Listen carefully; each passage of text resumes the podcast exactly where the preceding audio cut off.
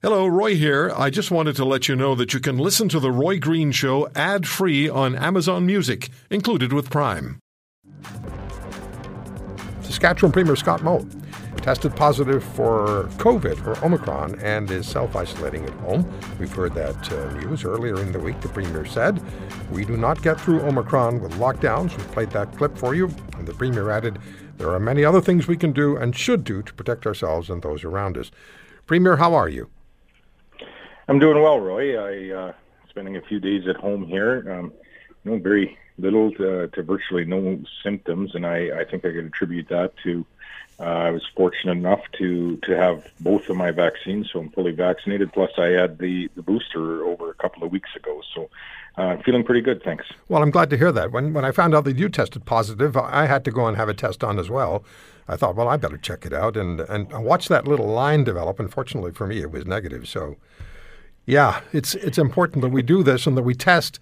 And and this brings us to what I want to talk to you about out of the gate. You have said that lockdowns are not the answer, and uh, the Saskatchewan has not forced lockdowns and other restrictions on, on people in your province. So talk to us, please, about what, what your thinking there is. Why not? And you've stated that, um, and you posted to social media that there are other ways to combat Omicron. Let's talk about that. Well, first of all, uh, with respect to Omicron, which is a very different variant than what we were dealing with here a few months ago in Saskatchewan in the in the Delta variant, and what a, a few other provinces had some significant uh, underlying Delta numbers as they went into their Omicron uh, wave. Um, Omicron is different. Uh, it's different in the case numbers. Um, it's different in, in obviously its transmissibility, um, but it's also different in the rate of hospitalization that it uh, that that results from uh, being infected uh, with with Omicron. And so, you know, what we're seeing in, in other areas around the world, and, and, and even now in Canada, is that when you in, when you approach Omicron in the same way that we may have approached Delta or the UK variant or the original uh, COVID strain, uh, it seems to spread anyway. Um, and we're seeing, uh, you know, large numbers uh, outstripping the testing capacity that we have uh, across this nation, uh, regardless of where uh, you are with uh, your public health public health recommendations, and, and actually some of the provinces now we're seeing uh, with some of the most stringent um, measures in place actually. Um, in turn, have have some of the higher hospitalization rates uh, as well. So there's there's other tools that we have. Uh, we've learned over the course of the last two years. I, I think we've all learned over the course of the last two years um, and we need to adapt as uh, as this virus adapts. Well, we need to continue to, you know, encourage vaccination. Um, we have rapid tests available in this nation at an increasing level. We're fortunate in Saskatchewan where we have uh, broad access to, to rapid tests, and that's how I identified, uh, um, you know, my positive uh, uh, prognosis. And we should use those. Um, we should use those on a regular basis uh, to, you know, identify and to self isolate as, as soon as possible.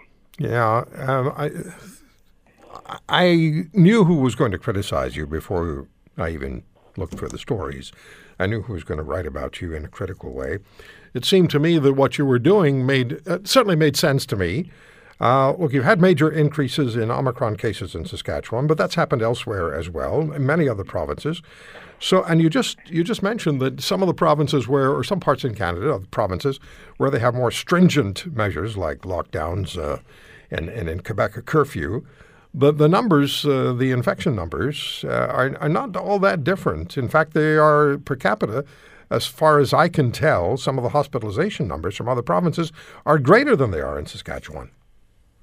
Yeah, they, they most certainly are, and increasing at a at a, at a greater rate. And and listen, the the numbers are the, the numbers have really outstripped uh, the capacity uh, across Canada and, and likely in many cases across uh, North America. But we are fortunate to have uh, these at-home rapid testing kits. But the hospitalizations is is what ultimately matters. And, and Omicron is a very, very different variant uh, than the Delta variant. The Delta variant had, uh, you know, was very challenging uh, in the way not only hospitalizations, but more particularly in, in the ICU uh, levels that we saw in Saskatchewan and that uh, other provinces have seen as well. But, you, you know, here, here we are in Saskatchewan today, and our, our ICUs, if, if we go back compared to December 21st, which was uh, the date that a, a, number of provinces really imposed uh, some heavier restrictions, and you compare Saskatchewan to, to other jurisdictions, our, our hospitalizations are up some in Saskatchewan, about 65%. Um, that's all COVID hospitalizations, not just the ones due to COVID. Um, so we're up about 65%. But when you look at, at some other provinces like uh, you know, Ontario, for instance, they're they're up about 750 percent, and um, uh, Quebec uh, up close to 700 percent in their in their hospitalizations. And so, you know, it's it's very challenging uh, what is happening in those uh, jurisdictions. And you pile on top of that, of course, uh, people in our healthcare system that are self isolating and not able to to, to offer uh, the services that we need, it becomes even even more challenging. But uh, I think it shows that uh, in you know in in very vivid form that Omicron is a very very different variant, and it needs to be approached uh, very differently than than the original Delta or the Delta uh, variant that we uh, have been dealing with over the course of the last number of months. Premier Moe, is there a tension among premiers on dealing with Omicron from a public health perspective? Is there tension perhaps with the with the Prime Minister, who seems to feel through his uh, federal health minister that it's going to be necessary for provinces, that would include you, to to uh, exercise mandates. Yeah, and no. Well, when when the federal health minister says something like that, I would say that that likely creates uh, some tension for some provinces. Saskatchewan won't be uh, putting in place, uh, you know, an absolute vaccine mandate or a vax tax uh, for for that measure. I don't even know legally if if uh, you know a province would be able to do that. I'm fairly certain, and we've been checking that the federal government wouldn't be able uh, to do that, nor uh, do they have any place uh, really in uh, outside of supporting uh, the provincially run healthcare systems that we have in in this nation, and, and and they need to increase their support through the Canada Health Transfer, and that's been broadly discussed and asked for by by all 13 premiers. But I I would say no, there isn't tension, most certainly among the premiers. Um, we've been speaking uh, virtually weekly for over two years now.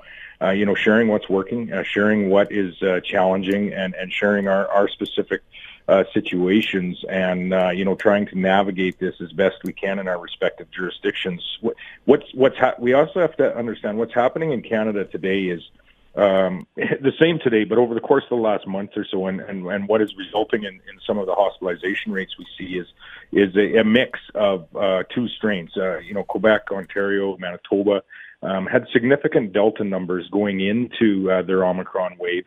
Uh, Saskatchewan uh, and, and Alberta, I think, were came. We had our Delta uh, wave a little earlier. Uh, we had our numbers uh, down uh, quite low when the Omicron wave hit, and we're predominantly uh, virtually all Omicron cases here in Saskatchewan now. And so, you know, our approach could be a little different uh, than other provinces due to that. But I think as we move forward, uh, all provinces are, are virtually all Omicron uh, strains as well. And and I think uh, we need to treat uh, the Omicron strain in, in a very different way than we did the Delta strain, and we need to work to keep keep our our communities open, keep our you know the consequences of lockdowns and staying out of school to, to keep our our our children, our youth in a position where you know things are as can be as normal as possible. Yeah, you you had the kids go back to school on schedule. Uh, most of the other provinces a week later. Ontario sending the kids to school tomorrow, where the snowstorm isn't going to stop things. May I ask you just something else? One other question. We've talked a lot in the last 24 hours, and we will still continue today to have ex- opinions and, and, thoughts on this cross border trucker vaccine mandate and it uh, kicking in the middle of January. What are your thoughts on that?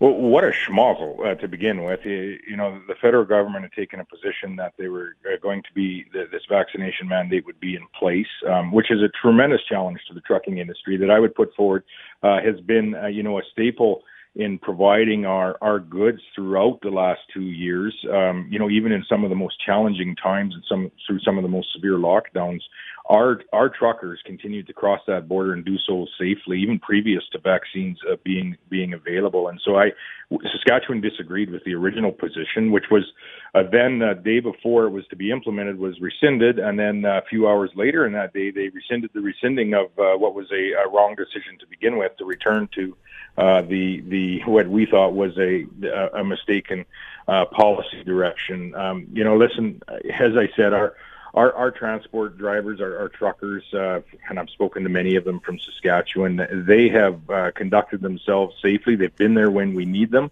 And I, I would say we most certainly need them in the weeks and months ahead as we see, you know, interruptions in supply chain uh, due to people that will be self-isolating due to floods uh, in, in British Columbia and on our west coast.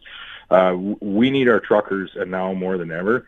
And so Saskatchewan has uh, disagreed with this position from uh, when it was first introduced. But what a what a smodule in, in the last day of implementation. So it's it's disappointing, and it isn't going to help. Uh, you know the, the, broader challenge that we're going to have coming out of Omicron, which is supply chain uh, access and and inflationary pressures.